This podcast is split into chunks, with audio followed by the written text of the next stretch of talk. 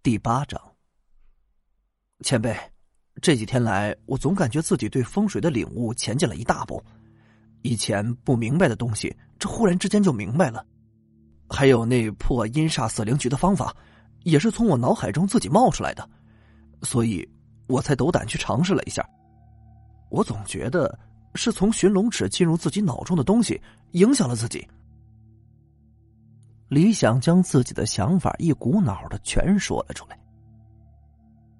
确实是那东西影响了你，不过，它可不叫寻龙尺，它叫天灵尺，比寻龙尺更古老，神器认主。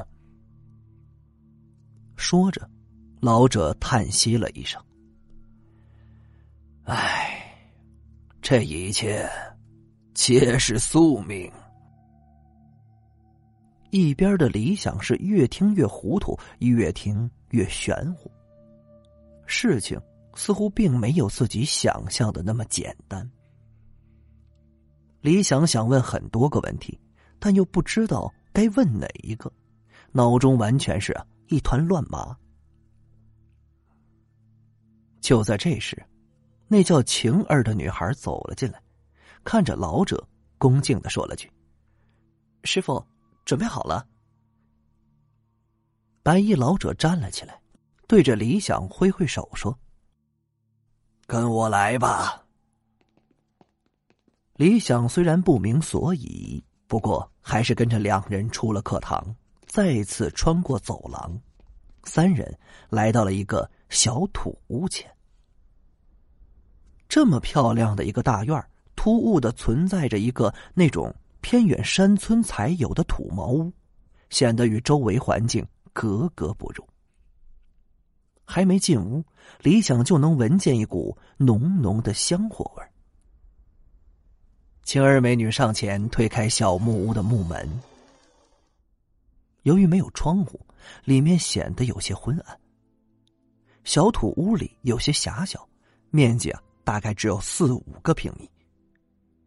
三人进来土屋后，晴儿再次将门关上，里面顿时是漆黑一片。不过很快就亮了起来，白衣老者在神龛上点亮了三根白蜡烛。李想有些惊奇，因为并不见老者使用火机或者火柴之类的点火工具。屋内亮起来后，李想总算看清了里面的摆设。怪异而简单。屋子的四面墙上都有一个圆形的铜镜，屋顶上有一个八卦图，北面墙壁的铜镜下有一个神龛，神龛上点亮了三支白色蜡烛，土屋的正中摆放着草制的蒲团。师傅，你确定要这么做吗？话极少的晴儿这时候开口了。脸上写满了担忧，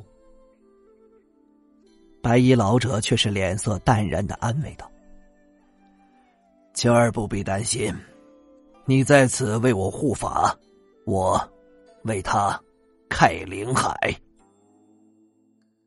开灵海，什么东东？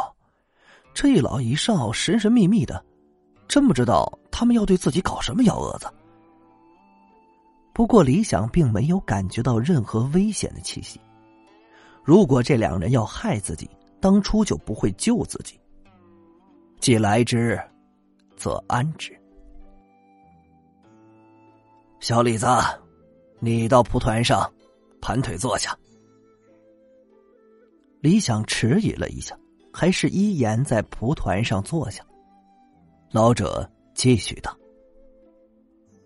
一会儿。”无论见到什么或者听到什么，不要惊恐，不要动，不要发出任何声音。李想点了点头，白衣老者从怀里掏出一张符纸，然后一边绕着李想走，嘴里一边念叨：“天为祖，地为辅，天地有灵，四海之境，既无之魂，点入之心。”大道无形，生育天地；大道无情，运行日月；大道无名，长生万物，开。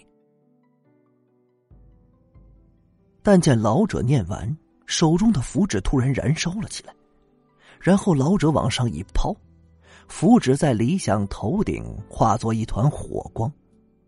虽是火光，却无任何炙热感。李想，这何曾见过如此一景，心中着实有些紧张。